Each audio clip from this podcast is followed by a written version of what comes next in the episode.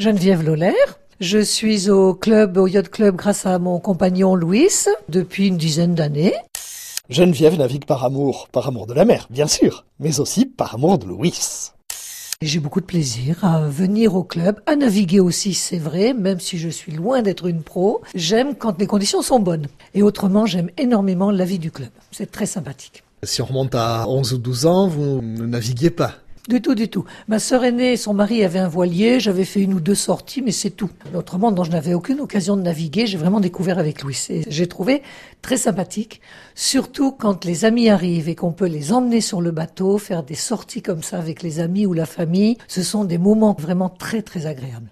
Donc ces sorties-là, il faut un voilier quand même euh, un petit peu grand s'il faut accueillir les amis de la famille. Oui, oui, complètement. Oui, oui, on peut y dormir dessus, on peut naviguer à 6, 8 sans problème. C'est vraiment très sympathique.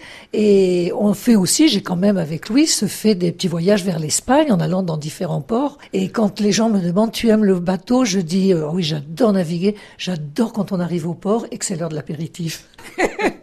Et tout le monde me dit, ah bon, c'est ça que tu aimes. Je dis, non, mais j'aime naviguer, mais j'aime beaucoup les arrêts dans les ports. C'est vrai, on fait beaucoup de rencontres quand on s'arrête dans un port et ça aussi, ce côté convivial est, absolument magique. Donc c'est aussi forcément un but de la navigation. Mais du coup, le fait d'être tombé sur Louis, il a fallu quand même s'intéresser à la partie peut-être technique. Complètement. J'ai appris tous les termes. Je sais différencier un bout d'une drisse. Je sais tout ça maintenant.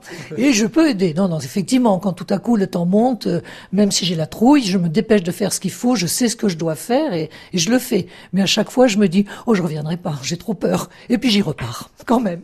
Bon, il n'y a pas eu d'expérience trop euh, traumatisante, euh, tomber à la mer ou autre? Tomber à la mer, non, mais j'ai fait deux retours d'Espagne qui ont été très très forts. Et bon, ben, ça s'est passé, j'étais pas rassurée, mais ma foi, ça s'est passé.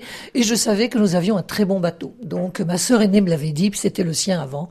Elle me disait, mais de toute façon, ce bateau, il peut pas couler. Tu peux faire confiance à ce bateau. Alors j'ai écouté bêtement et j'ai toujours fait confiance. Dans la voile que vous pratiquez, j'ai bien compris ce que vous aimez, plutôt l'été, plutôt accoster dans un port. Euh, il y a aussi la vue quand on est sur le voilier.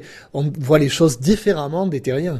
Oui, ça c'est extraordinaire. Voir la côte euh, de la mer, ce sont des paysages toujours différents et complètement magiques.